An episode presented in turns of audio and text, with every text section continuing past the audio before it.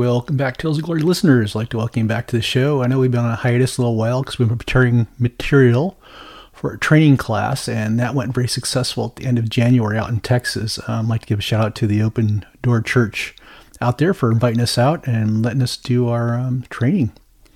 A couple things here, too. This is going to be a fireside chat, which means I just do stuff off the cuff here or just stuff interjecting in between our normal material of St. Teresa of Avila or the Advanced Field Guide Spiritual Warfare. What I'd like to cover today in the fireside chat is I had to glean over quickly the topic of exorcism while I was out in Texas because I felt in the room there was more important material to cover, like the dissociative identity disorder, um, over the ministry of exorcism.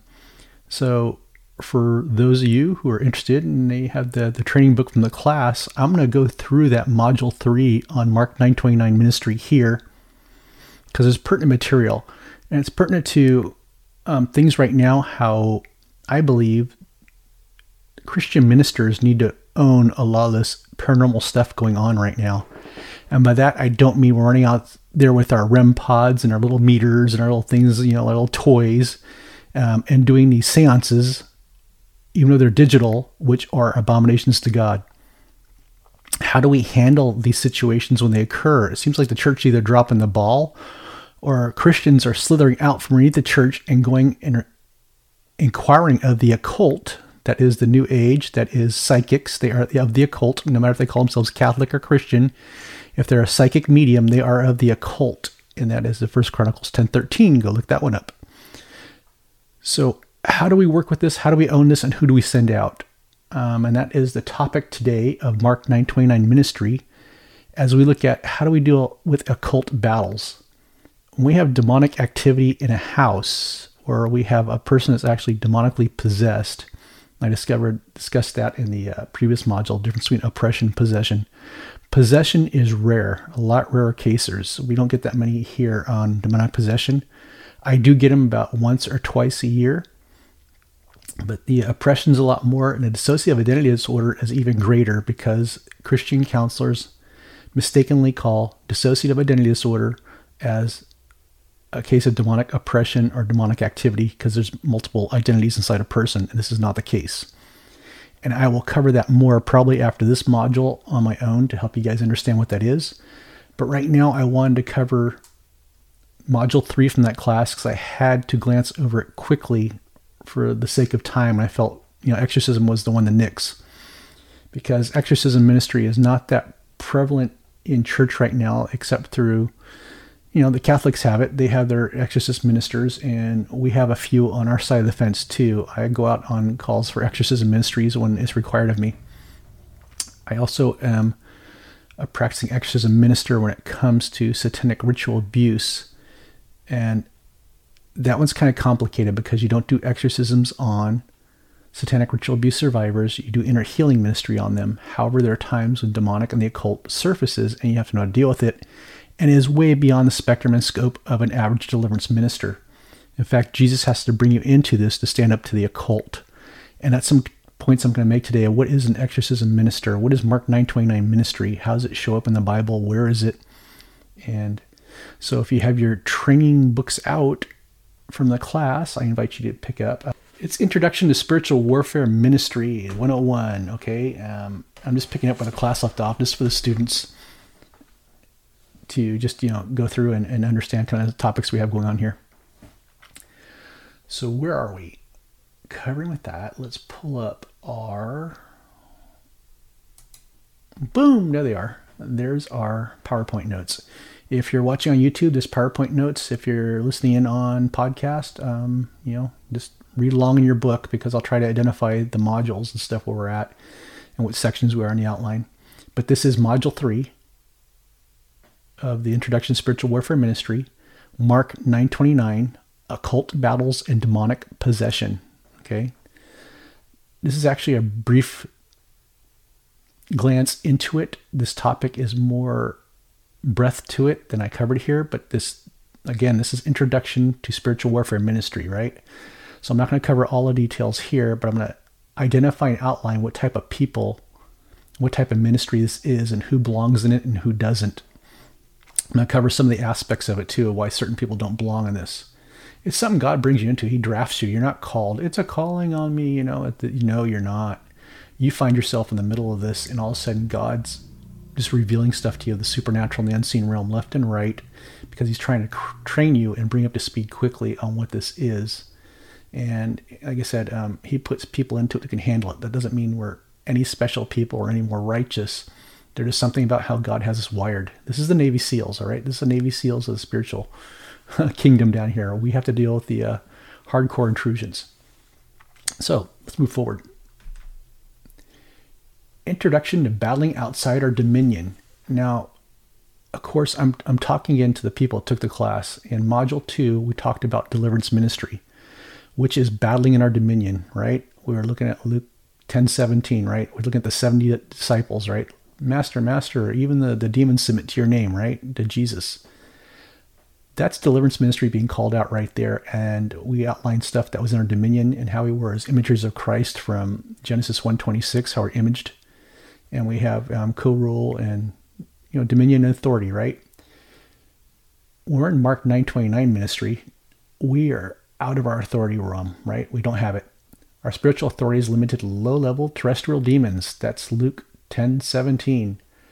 When our battle takes us in the occult, we must switch our prayer posture from spiritual authority to petitioning prayer. What is prayer posture, Mike? Well, I did cover it in that, that class. So if some of you guys are straggling in, trying to sneak in and learn this, authoritative prayer posture is what Jesus taught us in Luke 10:17, right? Um, where he's, you know, the, the disciples had authority over demons. What this means is our prayer posture is when we cast out a demon, we're talking directly to a demon. That's authoritative prayer posture. In the name of Jesus Christ, I command you out of that person. Or in the man, name of Jesus Christ, I command you to leave this home immediately and never return. We are speaking to the demon. We're not talking to it. We're commanding it like a police officer, right? We're using authority. I command you to get out now and never return in Jesus' name. That's called an authoritative prayer posture. When we deal with the occult, we don't have authority over that, and we're going to explain why. I did a little bit before, um, so the members that took the class, I'm not going to cover it much here, but you can probably glean over a little bit earlier. I did cover something about the the deity of Jesus Christ in an earlier fireside chat session, and you guys may want to take a look at that. I was back in December where I cover about the heavenly realms and things like that. That's something you want to take a look at too if you're just diving in here. So we're switching from authoritative prayer posture to petitioning prayer posture. What is petitioning? We're back to Daniel, book of Daniel, right? Face down on the ground, petitioning God. Jesus, Jesus, I need your help here. I need your help. This is something that's out of my jurisdiction and my power. I need you to help me with this. That is petitioning. That's you know, you're fasting in prayer, right? So, what is Mark 9:29 ministry, Mike, and why is it different from Luke 10:17? Let's take a look. Mark 9:25. And when Jesus saw that a crowd came running together, he rebuked the unclean spirit, saying to it, "You mute and deaf spirit, I command you, come out of him and never enter him again." And after crying out and convulsing him terribly, it came out, and the boy was like a corpse, so that most of them said, "He is dead." But Jesus took him by the hand, lifted him up, and he arose. And when he had entered the house, his disciples asked him privately, why could we not cast it out? And he said to them, This cannot be driven out by anything but prayer. In some verses of the Bible, it's fasting and prayer. I have an Aramaic Bible that, that came out of the Ethiopian, which is over 2,000 years old in translation too, and it says fasting and prayer. So there's, there's little discrepancies. You know, we go back and forth, the NIV and stuff. But let's look at this. The situation was Jesus came back from transfiguration, right? They're him and, and Peter come down the hill. I think it was John was with him. And here's a situation going on with the other disciples there going, they're trying to cast out this demon, right? Out of this kid. They probably thought it was easy peasy, right? We're talking, these are disciples. They've done healing. They've probably done den raising with Jesus and all this other stuff. Ah, the demon will kick this thing out, no problem. But here they are frustrated. This thing wouldn't leave, it would not obey the disciples. And so after Jesus casts this thing out, and they pull him off the side, they go, hey, um, you know, uh, what gives? Why could we not cast out that demon? What the heck was going on there, Jesus? he goes, Oh, this one only comes out through fasting and prayer, right? Okay. That is Mark 929 ministry. He is defining exorcism. The disciples were using authoritative prayer posture to cast out the demon. It was not working. Well, gosh, Mike, I thought in deliverance we have authority all over all stuff. Yeah, yeah, but something was different here. These were not low level demons, okay? And I discussed what low level demons are in the other training module for those who took the class. So now we're entering into exorcism when we ha- enter petitioning prayer.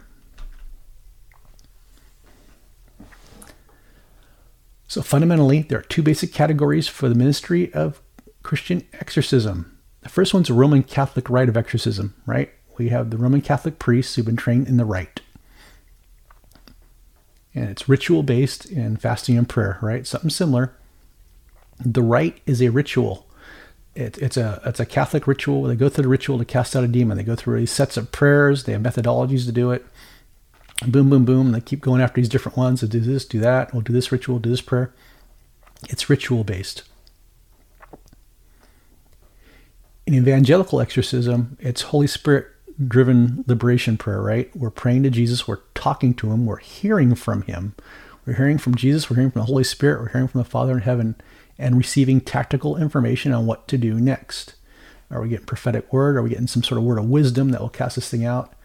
Um, and also too the people who are in this are living a lifestyle of deep prayer okay that already involves fasting and prayer they're not incorporating fasting and prayer into their prayer life because they're spiritual warriors they are incorporating fasting and prayer into their life because they want to go into a deeper union with Jesus Christ, right? This is mystical prayer. This is where they're going to the contemplation and on their daily lifestyles, it's it's Jesus focused, right? It's not about spiritual warfare.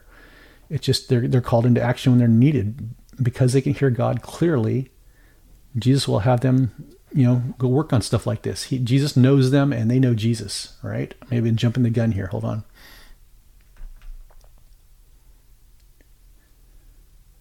So, battles with the occult and second heaven. I discussed what second heaven was in the, the previous um, training module in module one. Go back and look at, um, like I said, the one in December, the deity of Jesus Christ. I may have covered it there for you guys. So, man was not given dominion to do any battles in the heavenly realms. We weren't. An intercessor will argue this till I turn green and vomit. They don't have authority in the heavenly realms. They try to rely on Ephesians 1 because we're, we're lifted up to um, with Jesus Christ and, and he's seated at the right hand side of the Father. Yes, it's true, but we don't have the spiritual authority while we're here in exile. Make that connection because it's very dangerous when you step across that line. So, therefore, we do not bind principalities, rulers, authorities, dark powers, cosmic beings, or anything in the heavenly places. We don't do it. Um, of, a lot of intercessors get themselves in trouble there, and I've worked with intercessors getting stuff off them. Battles that involve the occult, where evil, divine, spiritual beings came in through dark rituals, require Mark 929 warfare tactics. Aka exorcism.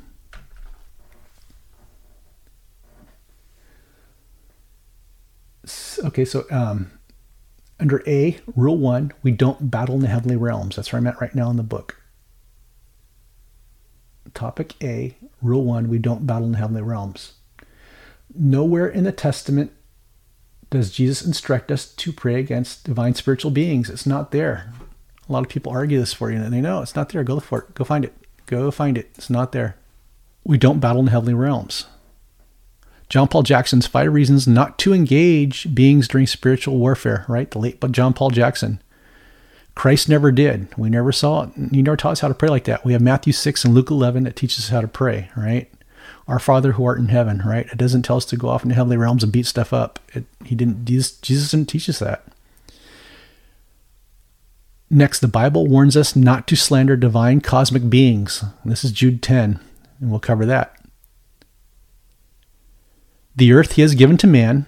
That's our dominion, right? We know that from Genesis 1:26 and Genesis 2, right? the, the dominion over the land is ours. We, we get the earth. We get this physical spatial realm. We don't have the heavenly realms. We were given the power to tread on serpents and scorpions. Those are terrestrial spirits. Again, back to Luke 10 and Psalm 91. We do not command or judge angels, right? A good book to pick up is Unnecessary Casualties of War by the late John Paul Jackson. He covers a lot of this stuff. So, section one, the outline never slander divine, spiritual, or uh, cosmic beings, right? Never slander them. We're not to revile angels and divine spiritual beings. We don't do it. Jude 8 through 10. Yet in like manner, these people also relying on their dreams defile the flesh, reject authority, that's their dominion, and blasphemy the glorious ones, the cosmic beings. But when the archangel Michael contended with the devil, was disputing about the body of Moses, he did not presume to pronounce a blasphemous judgment, but said, The Lord rebuke you. But these people blaspheme all that they do not understand, and they are destroying all that they, like unreasoning animals, understand instinctively. Jude 8 through 10. A couple things we unpack there.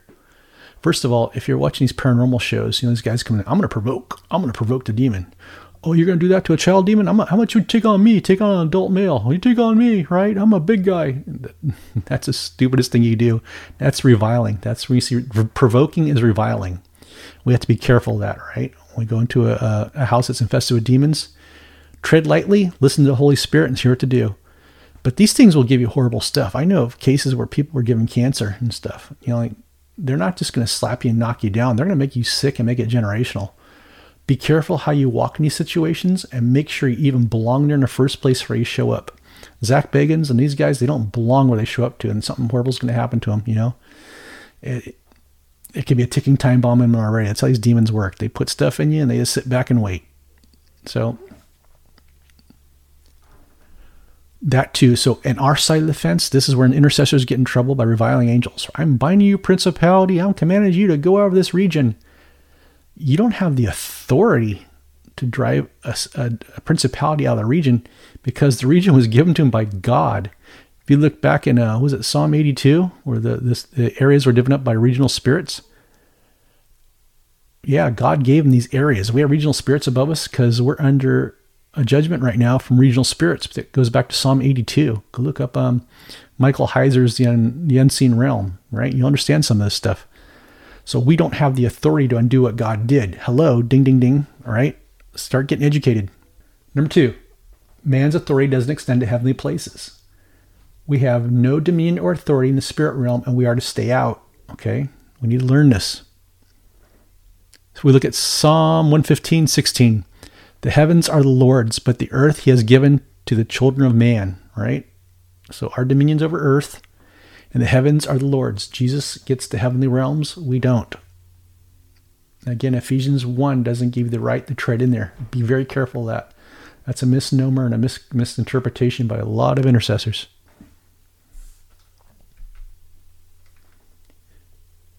Item 3 Man is lesser than the angels, divine spiritual beings. God created man for the time being. We're lesser than angels, right? So Psalm 8, 4 through 5. What is man that you are mindful of him, and the Son of Man that you care for him? Yet you have made him a little lower than the heavenly beings, and crowned him with the glory and honor. Psalm 8, 4 through 5, right? How about Hebrews 2, 7 through 8? You made him for a little while lower than an angel, him being Jesus when he came down, was incarnate. You have crowned him with the glory and honor, putting everything in subjection under his feet. Now I'm putting everything under his subjection to him he left nothing outside his control. At present, we do not yet see everything in subjection to him. Hebrews 2 7 through 8. There it is.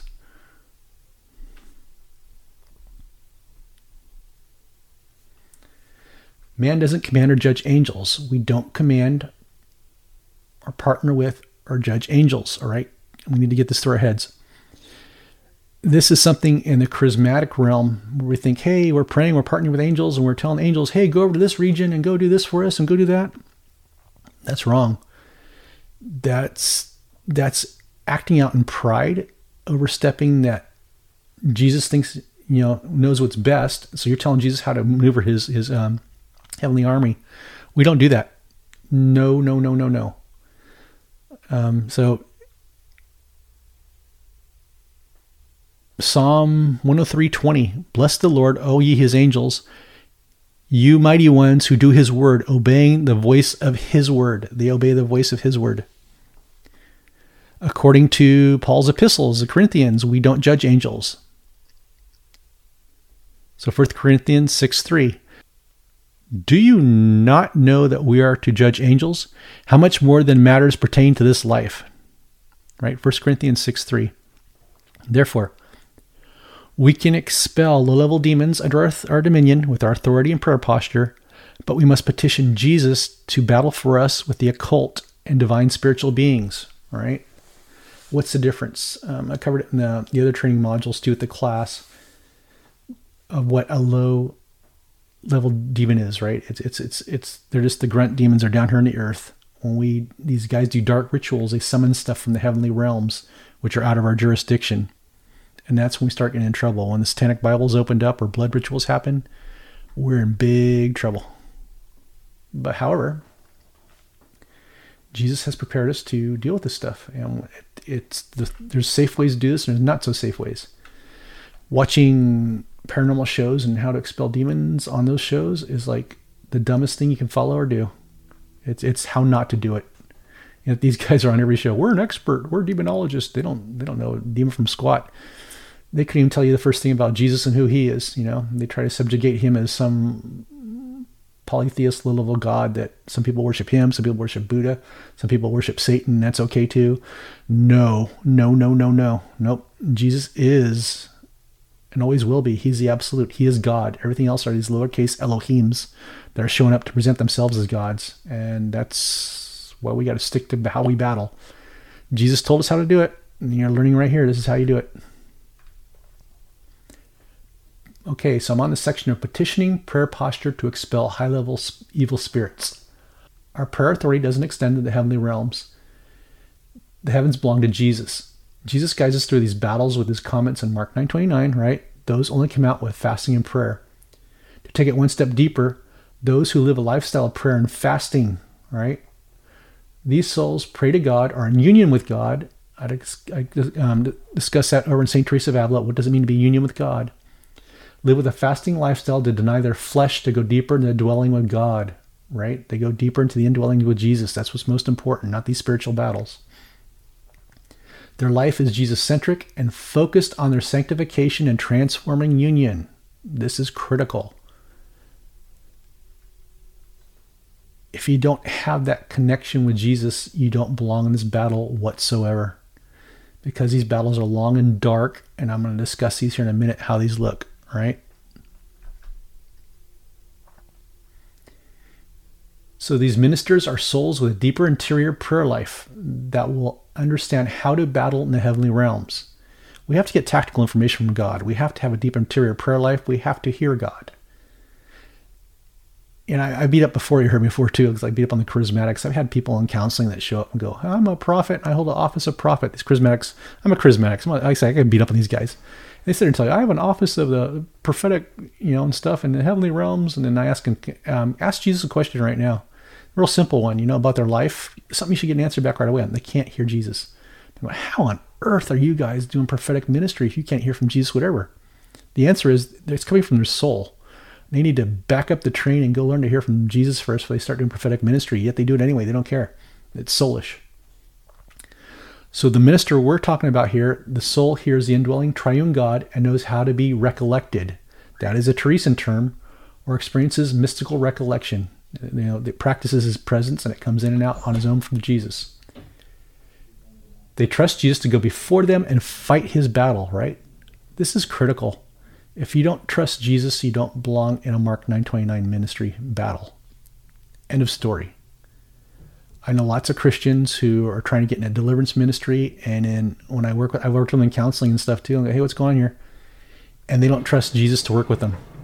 Don't trust him at all and there's a huge situation here.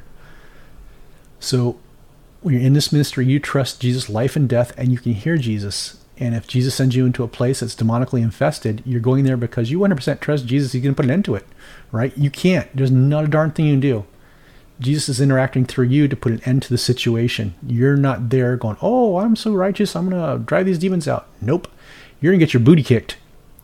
You must trust Jesus and hear him and trust him what he's going to do. Because every time it's different. There's no one solution to this. So, Mike, then what is petitioning prayer? Here's an example of petitioning prayer for Jesus for spiritual warfare that I use commonly I modify it as I need. So, Jesus, whatever's in the heavenly realms that is afflicting this person, I ask you to remove them from this battle, right? Please stop any and all occult powers and communications from the battle. I petition you that this individual is set free. Please protect my household, my finances, my property, my pets, my cars, my appliances, my family members from this battle, right? I'm outlining that I'm framing what I want protected in the battle, and Jesus help me out because these guys will just, you know, all of a sudden you'll start having car problems, washing machine problems, water heater problems. I thought it was a brand new water heater. I just bought it six months ago. How come I just burst all over the floor and the warranty's out or something weird? You know, that, that's them, man. It's, they do some weird stuff. They'll nickel and dime you to death if they, you know, if you're not doing stuff right. If you don't belong there, they'll nickel and dime you to death, man. These guys are horrible. They'll go after pets. That's the horrific thing I had to deal with too. See, I want you to get the mindfulness of this thing that you're not called, and it's a calling, whereas it's not a calling when Jesus puts you in this battle, he wants you there, and he didn't send you there unprepared. He may have prepared you for years before he sent you on something. All right.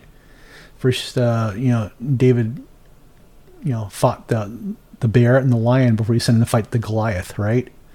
So he's just not going to send you into something like this. He's going to start preparing you. I had some really weird experiences a lot before it happened and got put into this ministry. So again, this is not. Oh, I just want to do the exorcism. If you if you're you're praying for being an exorcist, something like that, like I want to be this, I want to do this, please, please, please. You need your head examined. And I'm going to get into why. There's a lot of stuff you have. Your mind has to be wrapped around and get through. From some severe mind attacks and battles from these things, they're not they're not nice. They don't like us.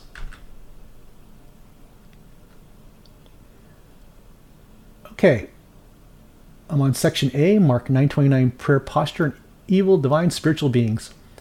The disciples, who probably casted out numerous demons before the Mark 9 incident, were bewildered that their spiritual authority was completely ineffective against the possessed boy. Right?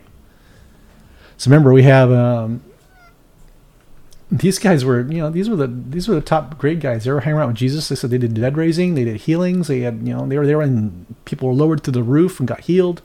And all of a sudden, this thing just blows up and backfires. They were they were like, what? What is going on here? Why isn't our stuff working? So section 1, Mark 9:28 through 29.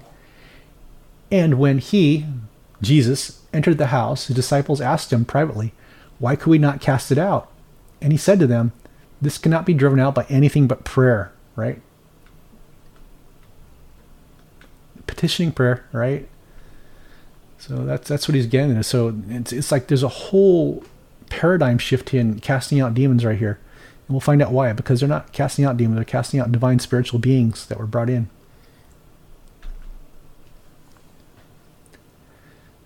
Section B Petitioning Prayer Posture Battles.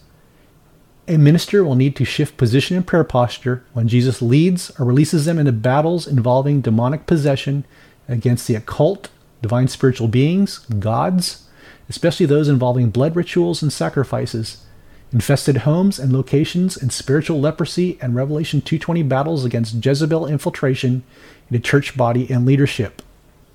Holy mackerel. There it is right there, right? we're going to go into as why this is.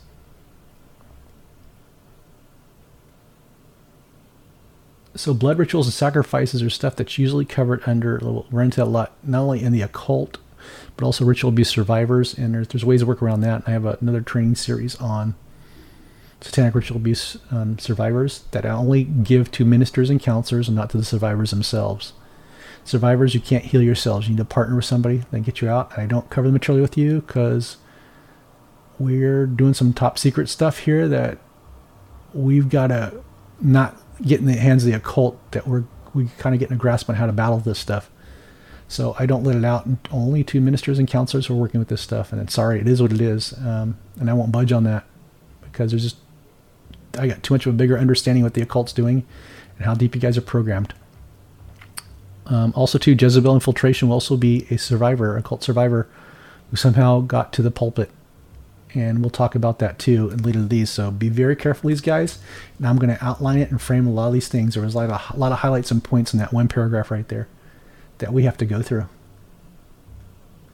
And most likely these are in, I said, if you have a church of a congregation of 200 or more, you probably have some of this stuff going on, especially ritual abuse. It was so prominent, it's crazy. Section C, Revelation 220, expelling Jezebel, satanic angels from church. Occult level attacks in the church that come against the spirit of Elijah and bring sexual immorality into God's place of worship. This is the fingerprint of a divine spiritual being. The Jezebel spirit, it must be expelled, and deliverance ministry does not expel this spirit. What I've encountered about the Jezebel spirit in deliverance ministry, it's usually people who want to put their thumb or look down their nose at somebody else. Oh, she's a Jezebel spirit, right? It just you know, just because they want to knock her down or something. Or if they disagree with something said spiritually or take a correction, well, you must have a Jezebel spirit. I read, you know, I received that so many times from survivors, you know, it's just like, that's interesting. You'd throw that one at me when I'm trying to give you correction on what you are with twisted scripture, right? And oh, you're Jezebel, and no, no, no, you know, reholster the guns, buddy. You know, so we'll we'll see that a lot too with um, survivors. They don't do it on purpose. We're talk, we'll talk about um, more when we do a programming Scripture has been entirely twisted and reprogrammed inside survivors to where it's just messed up. Unless you've worked with these people for decades, like I have, you won't understand that term until you know it, it, it's brought to the surface. Which is why we don't let them um, become pastors until they're fully healed, and it takes decades for them to fully heal. It doesn't happen because they got healed by themselves. That's a lie. It just means they have a, a control part in denial that's up front operating now, and, and you know, and trying to hold things together well, inside they're a mess. So let's take a look at Revelation 2:19 through 29. To the church of Thyatira, well, I hope I got that one right. Verse 19. I know your works, your love and faith and service and patience and endurance, and that you latter works exceed the first. But I have against you that you tolerate the woman Jezebel, who calls herself a prophetess, and is teaching and seducing my servants to practice sexual immorality and to eat food sacrificed to idols. I give her time to repent, but refuses to repent of her sexual, sexual immorality. Behold, I will throw her onto a sick bed. Woe! And those who commit adultery with her I will throw into great tribulation, unless they repent of her works. And I will strike her children dead, and all the churches will know that I am he who searches mind and heart, and I will give each of you according to your works. But to the rest of you in Thyatira who do not hold this teaching, who have not learned what some call the deep things of Satan, to you I say, I do not lay you on uh, any other burden. Only hold fast what you have until I come. The one who conquers and who keeps my works until the end, to him I will give authority over all nations, and he will rule with the rod of iron as the earthen pots are broken in pieces, as I myself have received authority from my Father.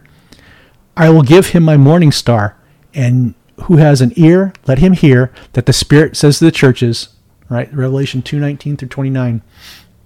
So we see right away, what's it, verse uh, 20. But I have said this against you. You tolerate this woman Jezebel, who calls herself a prophetess, and is teaching and seducing my servants to practice sexual immorality and to eat food sacrificed to idols.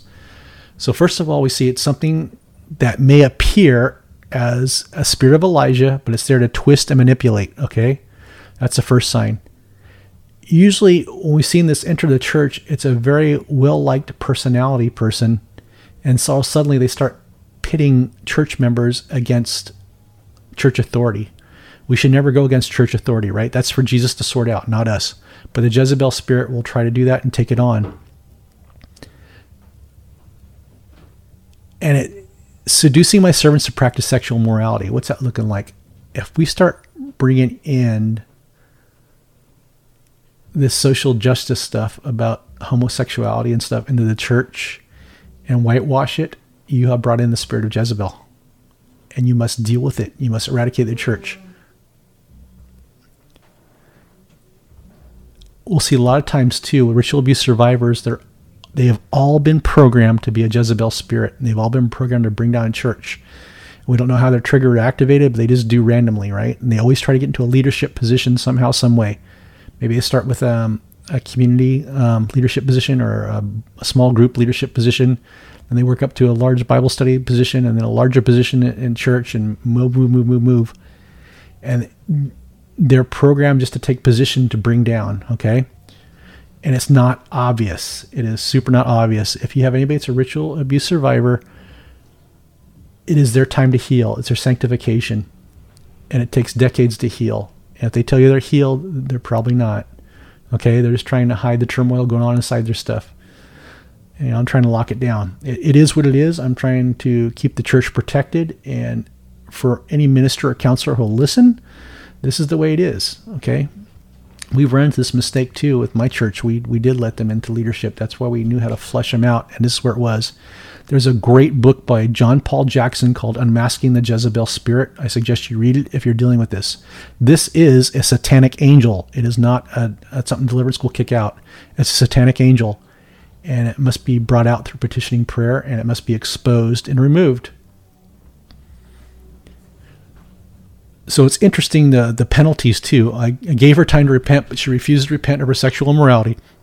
Behold, I'll throw her into a sick bed, and those who commit adultery with her I will throw into great tib- tribulation, unless they repent of her works. Right.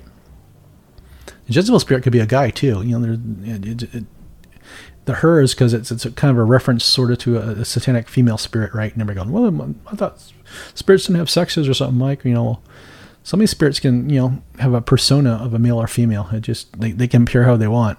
For some reason you know this is the jezebel spirit right? And with witchcraft it, it tends to personify itself as female.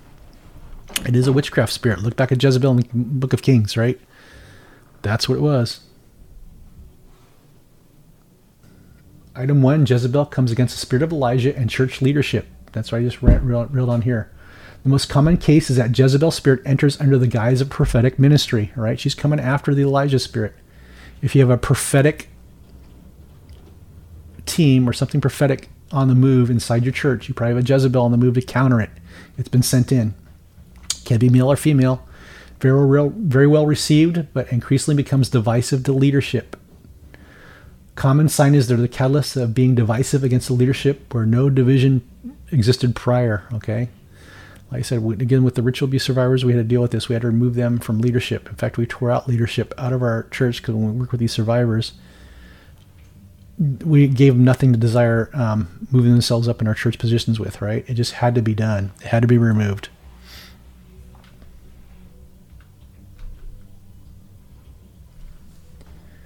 Liberal progressive churches and denominations lax on what offends God. The church must not embrace any form of sexual immorality period, right? If you want to become a social justice church and, you know, there, there's ways to minister to communities that have that deal with sexual morality. There's ways to minister to that. And as long as they're coming in under the conviction of the Holy Spirit, that's okay.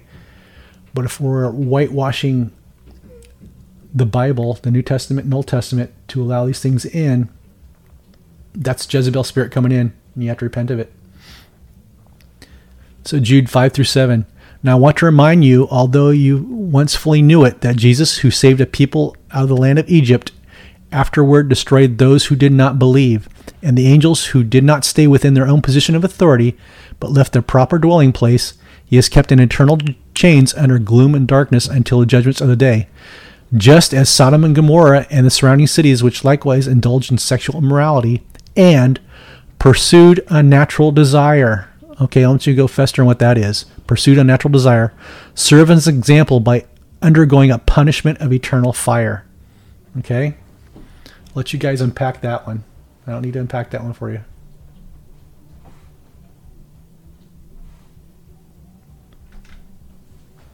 Three, doctrinal churches with legalistic leadership that controls its members. Jezebel invades the pulpit through centralized leadership where the members are strictly controlled in ministries of deliverance, intercession, and the prophetic. There is no humility in the humanistic leadership or the members, and they position themselves above others in the churches in the area, especially position themselves above other churches in the area. These churches attract both the occult and ritually abused because of the controlling spirits that freely operate. Okay, process that one right there, right? Um, we have some very legalistic um, ch- churches in our area who embrace deliverance, but it's their version of deliverance. And they try to deliver it to other churches and they get rejected. And we had to try you know, push off some of their intercessors who came into ours and we got, hey, there's something really messed up about how these intercessors are working. And they got really torqued, right? Like, how dare you not understand or listen to us how we we do intercession because we know how to do it, right? Therefore, you guys are, you know, you guys are evil and all this stuff, and it, it got ugly, right? And just be very careful. This, be very careful, and be careful too. Like popular churches are doing it too. It's our way of um, deliverance. One of the ways low too is they they publish their own material, and then they quote themselves and their own pastors in the material that's a very dangerous um, form of deliverance where it's like it's becoming more Jezebel like, more controlling, right? Be very careful of that. And I know some churches have good deliverance ministries, and they start doing that, but that's when they're starting stepping out in pride. And you need to repent of that and get that garbage out of your deliverance books where you're quoting yourselves. You know, as the pastors, it's that's bad. Bad, bad, bad, bad, bad. Get my newspaper out and smack you guys. Churches that embrace only the Heavenly Father's love and ignore His discipline. Charismatic churches are in, you know, do it, tend to do this. a lot of times I notice when I work with these people in counseling, they can only say Papa, Papa, Papa. They can't say the Heavenly Father because there's damage done by the earthly father, so they can call him as Papa, Papa, right? And like St. Teresa Avila said, be very respectful who you're talking to. He's the Heavenly Father, right? Be respectful of him. So, modern preaching approach to reach the wounded heart is to preach on the love of the Father only. But the Father disciplines, right? A good father who wants to raise his children will discipline. But sadly, these churches ignore the Father as the one who brings discipline to us through trials and sanctifications. These churches tend to coalesce New Age believers false and doctrinal prophets as well as ritual abuse survivors, right? Because there's no discipline for them to be corrected. They don't want to be corrected, or they're programmed, as in case of ritual abuse, not to receive correction. Because any correction from the Heavenly Father is evil and mean. That's how they're programmed, right? Where we know that we go through sanctification and trials to correct us and bring us back into humility with the Father, okay? And so it's it's I've seen it out there. A bunch of churches preach love of the Father, love of the Father, love of the Father, but they never preach He's also a disciplining Father. Okay, and just it becomes New Age church, right? It just it just slightly distorts the New Testament of who the Heavenly Father is, and and then again when we distort and tweak, that's when the like the, some of the survivors and the, the the false prophets come in because they like that sort of stuff, right? Be very careful, very very careful.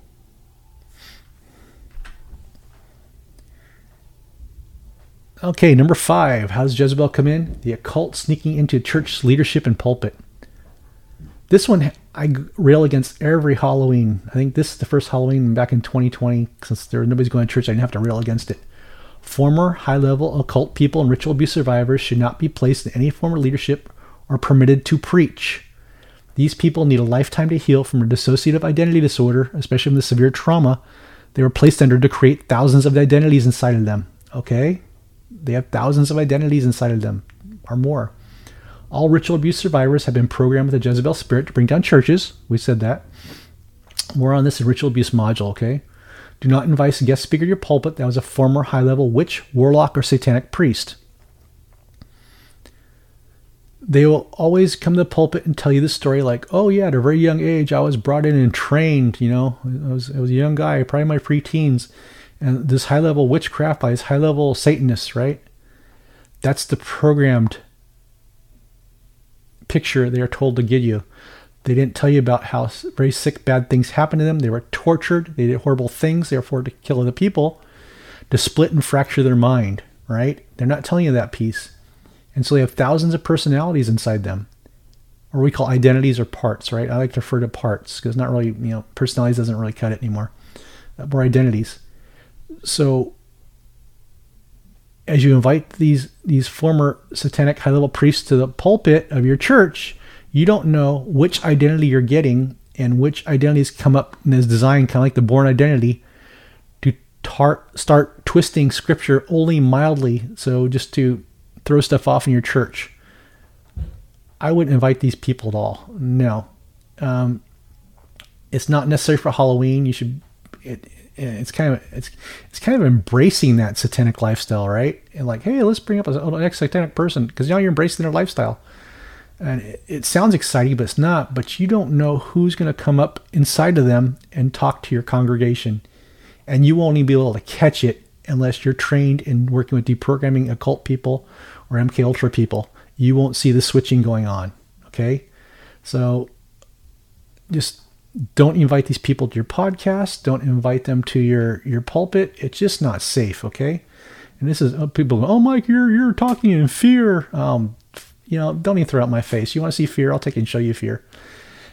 I'm talking about people I worked with. I love them to death, and I see them switching, and it's just not safe for them to be up there. Okay, let's get our mind screwed on the right spot. So we got. Um, so let's just wrap up with that one. So let's look at Mark 929 Special Forces Prayer Team. This is your exorcism team. Not all churches have to have an exorcism team, right? They don't have to. God's going to create this for you if one is required.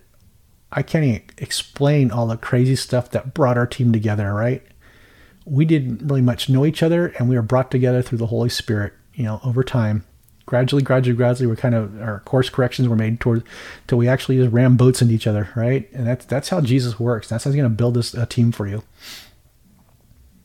So the common response from anyone that operates at ministry in this capacity is they were drafted into warfare. I was drafted. I didn't volunteer, right? I was drafted. This is not a calling, as I said before. It is a position that God fills as he sees fit. And I don't know how I got this position. It's not because I'm righteous. I always think it's because I'm no good to be a worship leader. So he threw me to exorcism, right? So hey, you can't worship, Mike. Do the exorcism. There you go. Um, being drafted no way makes the soul righteous than a next believer. I'm not more righteous. I'm dealing with stuff too. I'm dealing with junk and sanctification, right? Every day. And more intense because I have to go do um, spiritual warfare. So it's just not not that Mike's super righteous and he's been given this gifting and he walks on water. That is not the case, man. Get that out of your skull. I was drafted. All I can tell you, Mike, I need we need you in infantry, man. I need you a sniper. I need you to take out some high level stuff. Like, okay, all right. Um, so nor is this an office as in the charismatic case. Right? I hear that a lot. Everybody go, hey, Mike, you're holding an office? No, I don't hold an office. I'm just a servant, man. Sometimes they out in the streets of homeless, I was called to wash feet or I was called to uh, pray over people. You know, it's just when it opens up, God pushes me into it and I go do it. Okay. And then that, that closes and it's not all the time, right? So people in their right mind don't volunteer for this. And we'll explain why in a second. Oh my gosh. The way you know you're drafted is that the ministry keeps coming your way from God. I don't advertise. In fact, I even pulled down um, contact information on my website because I was getting flooded with stuff, right? Mainly from, it was from the occult trying to overflow me and shut me down. So I still get cases from people that the Holy Spirit delivered right in my hands. And this is how it works. You know, you don't need a cell phone. You don't need anything else. God is going to deliver it in your hands to work this work. If He wants you in this ministry, He will push you in this ministry. You know, it's crazy yeah, I could probably get rid of all my phones and I'd still get work coming in, you know? It is what it is. So God will select the souls he will guide through intense. By intense, I mean these are intended to break the minister and quit, right? Just like the Navy SEALs. Go ring the bell. If you don't want to do this, go ring the bell. And the prolonged days, months, years, dark trials that accompany this level of warfare. He will allow the ministers to be sifted in spiritual conflicts. They're called a clash, right? If you're going through a demonic possession case, God's going to allow you to be broken too um, during that spiritual battle for the soul that can't fight for itself. A clash is where a healthy and equipped soul contends for spiritual afflicted soul in a dark battle for freedom. So if you got stuff going on or you've never been through a dark trial, this is not the place to test your your your, your feet in the water, man. This is not because every trial is meant to break you too, you know? Some not fun stuff. But as God trains you deeper and deeper, you can take more and more stuff, right? You start understanding and he'll he knows what you can and can't take. But a lot of stuff you still go through these trials, you still get a lot of junk going through your head, man. So section A, let God build the small team. He's going to build his Navy SEALs, right? God will build this small special forces ministry as he sees fit. By small, I mean probably around, around three to five individuals that each have a deep interior prayer life, right? And if they don't have one, he's going to develop one around them. They're going to they're going to get one. As this team grows in unity, it will need to be completely transparent of all attacks that are happening to each other. God will assemble team members of those who know Him. I'm going to go back to this word transparent. Um, I co pastor with two women, and we're completely transparent of all the garbage we're being hit with. Transparent about it. So we have to know where each other's at and how to pray, okay? Your life is no longer your own. Your personal information is no longer your own when you do this stuff because you have to share it with others you're helping and healing. It's just, it is what it is. If you have stuff you don't want to talk about, you better not go in this ministry because I've been through stuff, I've been healed of stuff, and I have to talk about stuff. And I've even had um, ritual abuse survivors who didn't like me try to use this information I already shared against me. You know, it's like, why are you talking about that? Everybody else already knows it too. I'm transparent, you know? So it's just, it is what it is. So if you have junk in your closet you're trying to hide, this is not the ministry for you because it will be revealed and it will be exposed. You are going to be transparent. So, um, yeah. And during these battles, you have to be transparent with each other what's going on. You have to be. And that's how you fight these things. When the lie surfaces and the truth is exposed, you've just clobbered the, um, some of the battle. It's it's amazing. It's all everything's based on lies, right? They're gonna lie about your prayer partners. They're gonna lie about everything else. Whisper in your ears, do all sorts of stuff, and put junk on you. And if you're a person that's taking antidepressants or something like that, or you have alcoholism or a drug problem, this is not for you. You will be destroyed and wiped out. They will wipe you out. It's like withstanding a uh, with a class five tornado every time it blows through town, and you stand your ground against it. That's what it is. Um, there's nothing about me makes me more special. I just have a deep prayer life. I know how to go. I know how to pursue it. I know how to dig in and entrench when these things happen. It's basically what it is entrench and petition with Jesus. So, one, strength not in numbers, but in prayer team spiritual maturity. The team doesn't necessarily have to be large. A small group, maybe less than five mature souls, who all trust each other with their lives in hell's foxhole, right? Um, I say I co pastor with two women. We that's it. We, we always um, say a strand of three chords is not easily broken.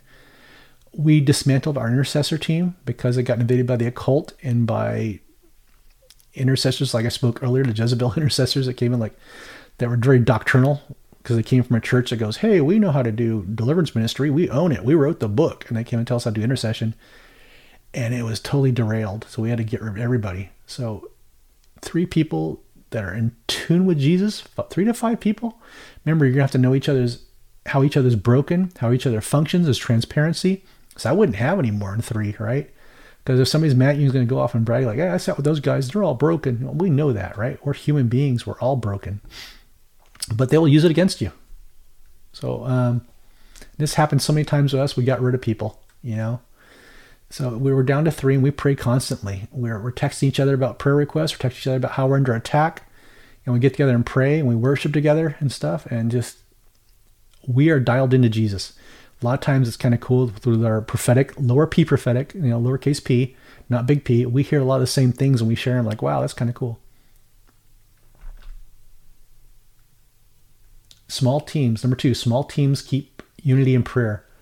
This team needs to operate in unity through prayer. Be watchful, Christian witchcraft, intercessory prayer. I discussed that right from the doctrinal teams. In the form of prideful prayer team members who feel they know what direction to pray better than the team. Flush them. You have the right to flush them. If you're head of a team, get rid of those. We, we pray of whether we should let people in or not. Because even our counseling office, we have a sanctuary there and we pray about who we let into worship to make sure the occult didn't come in or somebody thinks they know how to worship drew something in that we don't want in there, right? It's just it's a Navy SEALs. It's a different form of battle. Don't assume because people say they know how to do stuff, they do.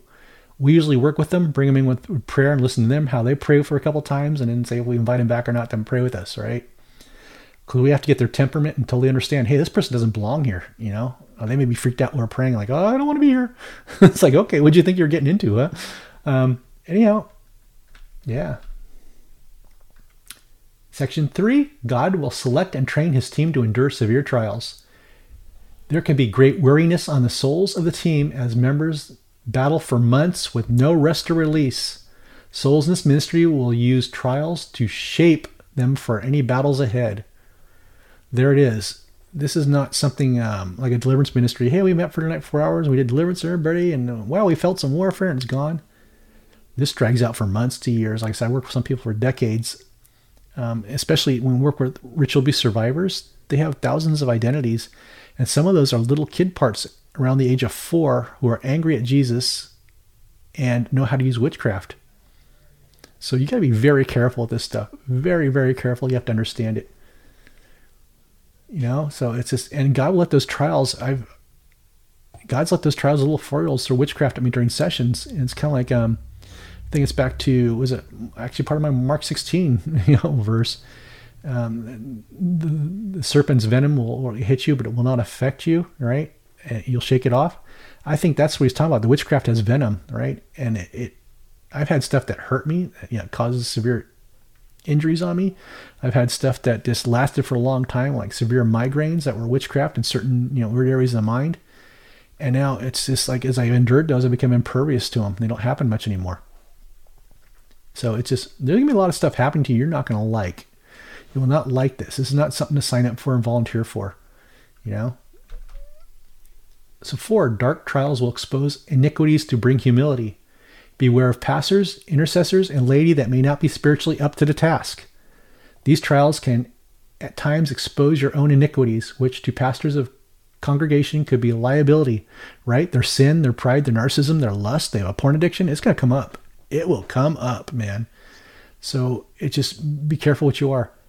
And a lot of pastors get prideful too because we don't have PhDs, right? I'm I'm a Bible geek. I I totally research Hebrew and then I like listen to lectures on Hebrew and stuff. I'm not a PhD, but I can argue on that level, especially on spirituality. I can I can um, pass them up. But there's this narcissism or pride that because I don't have a PhD, you know, I shouldn't be a pastor. Well, the women I work with don't have PhDs either. God brought them to be pastors. God brought the 70 disciples in to be pastors, right? And look at the book of Acts. Who do you bring in? Did they have a did they have a seminary program to it? No.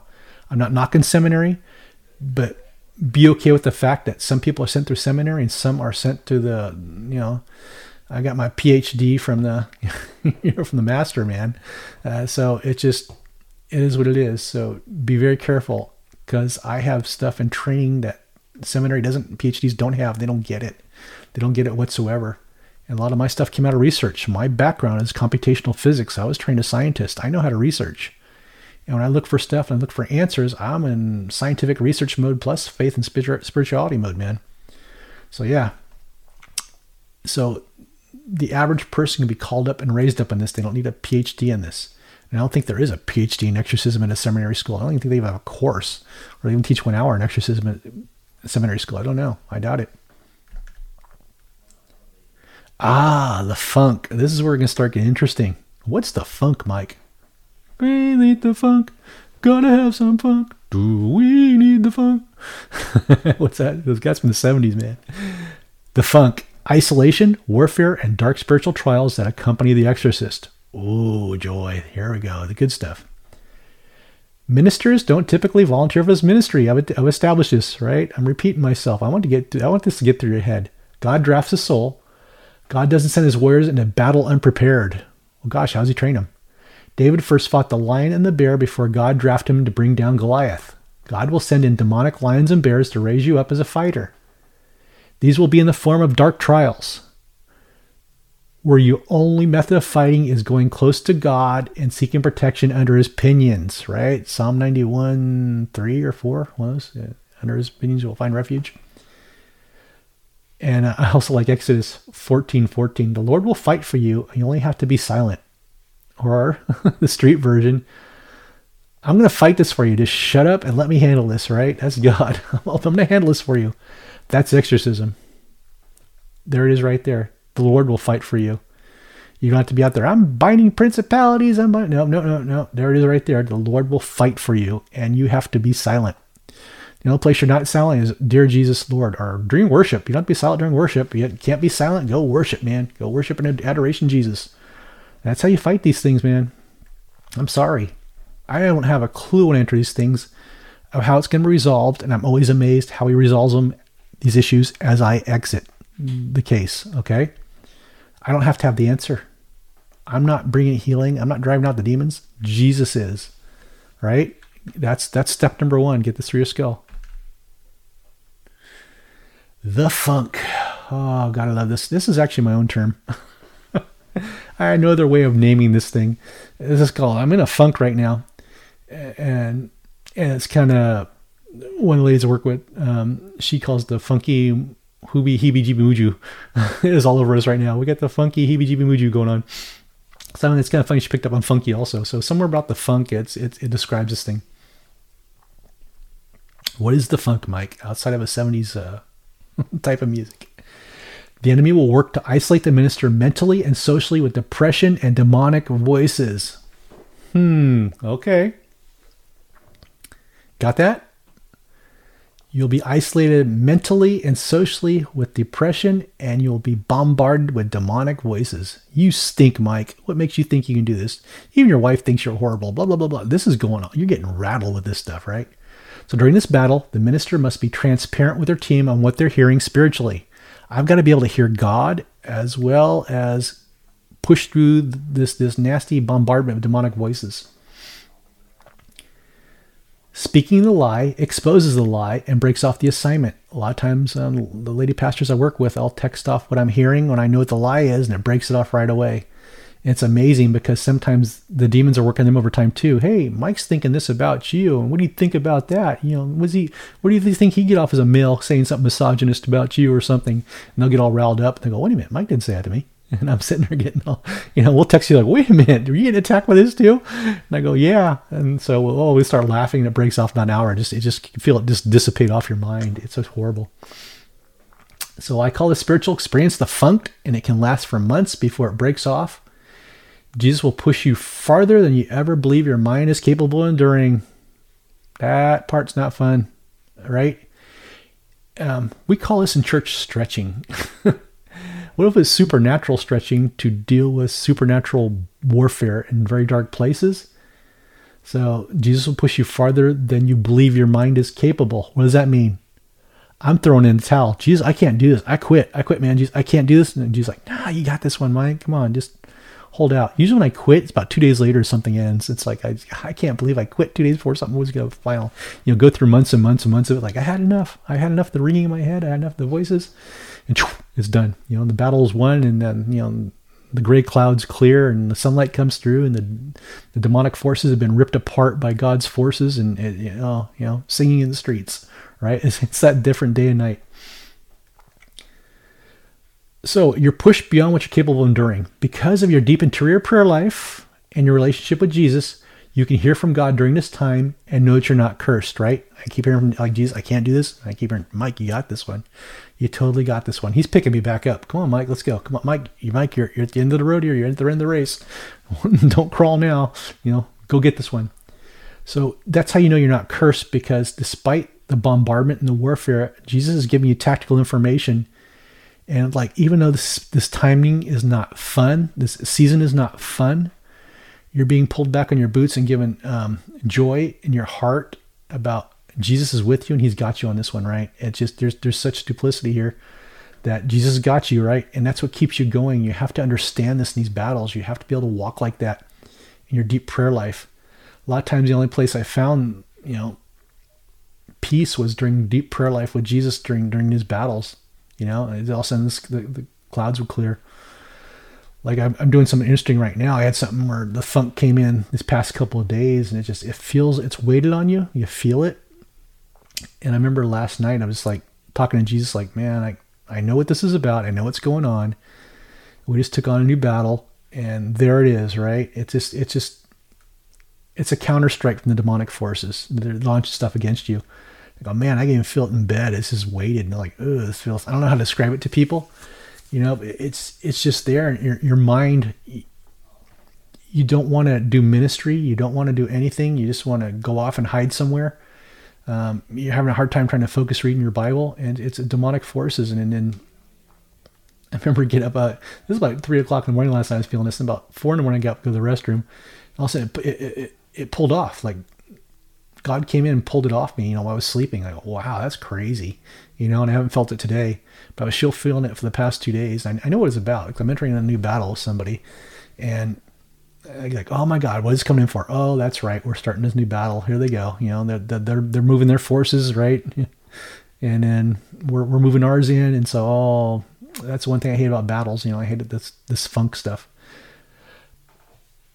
I had a conversation with Father Gary Thomas. He's um, the exorcist who they made the movie The Rite About was with Anthony Hopkins was in the movie, and there was this weird scene where this demonic donkey was following around um, Gary Thomas character in the movie. So I asked Father Gary, I go, "What was with the demonic donkey?" And essentially, he goes, "That was the director's artistic way of portraying on the screen the funk."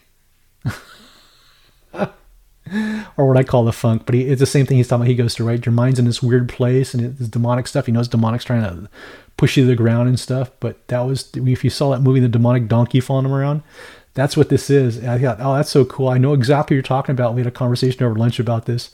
He's going, yep, that's what that was. And I go, oh my gosh. I, I, I never seen a demonic donkey follow me around. And you think about it, it was an artistic way of the director.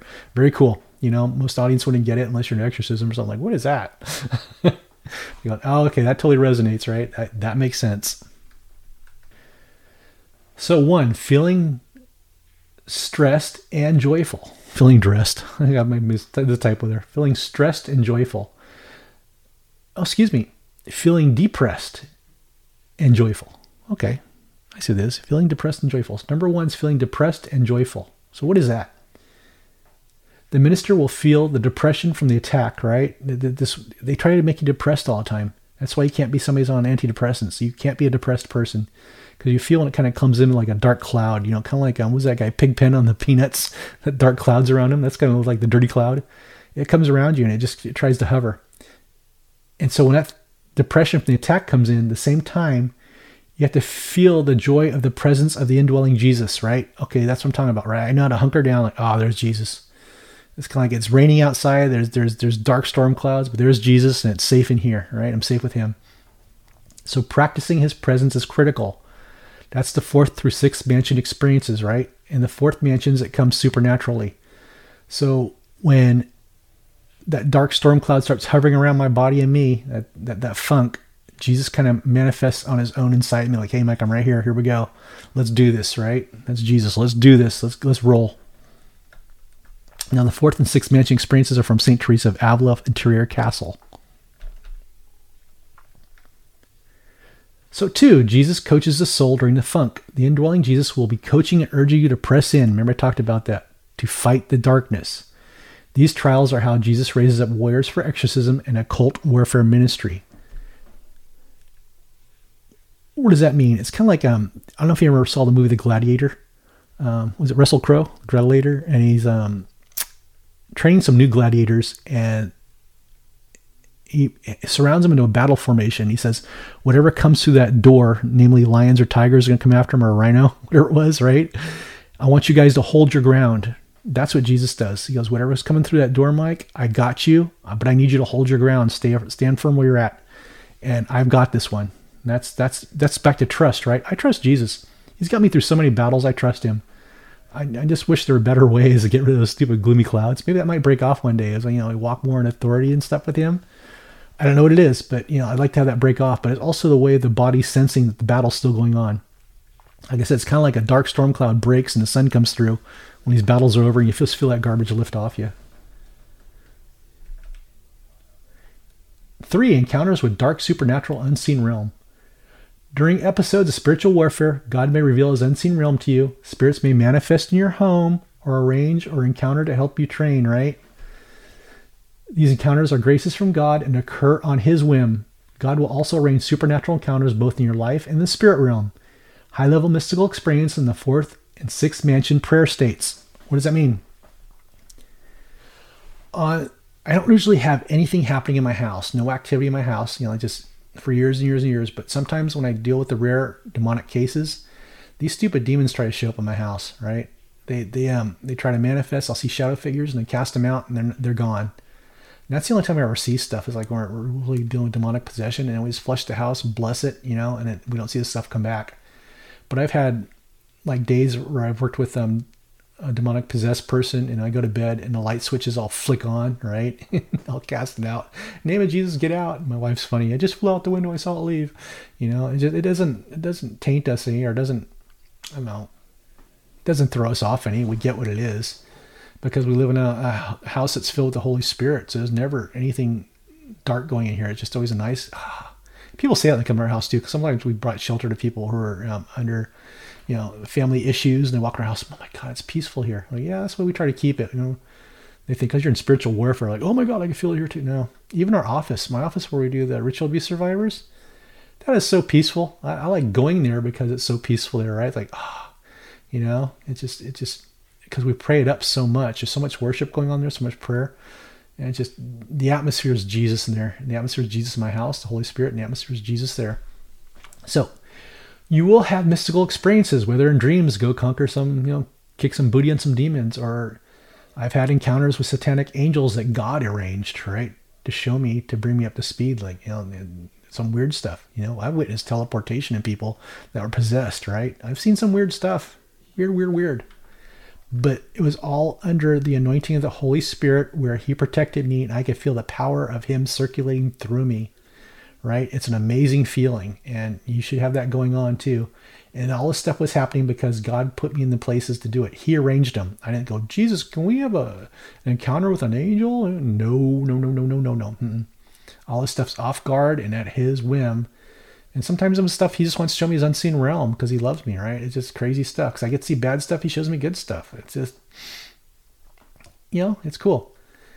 And like it's, it, we're all different, so don't go. I want those experiences Mike's having. You know, you you got to identify what cool experiences Jesus is giving you too. Is he giving you cool dreams? Is he giving you cool visions? Is he giving you cool prophetic? Right? It's just it's how he graces you, and you got to roll with that. That's how you're wired with him.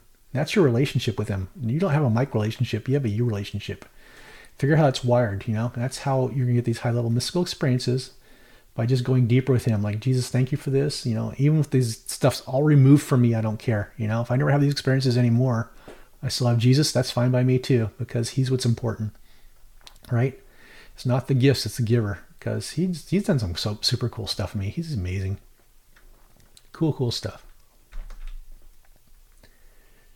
Four, humility brings God's glory and victory. Amen right? These battles can last for months to the breaking point of the minister wanting to be released from battle. It happens a lot. I've gone through some dark stuff. Typically from the soul being in a state of the clash for so long, right? Then the funk immediately comes to an end, signifying the victory of Jesus Christ. He always wins. It's just, you know, sometimes I don't know if I, you know, we trust him, like, oh, I can't walk any further, my feet hurt, you know. One of those conversations. The length of the battle usually depends on the warfare of the afflicted soul. And when that soul wakes up from the satanic lie of hopelessness and trusts Jesus as Lord and Savior as the only way to victory.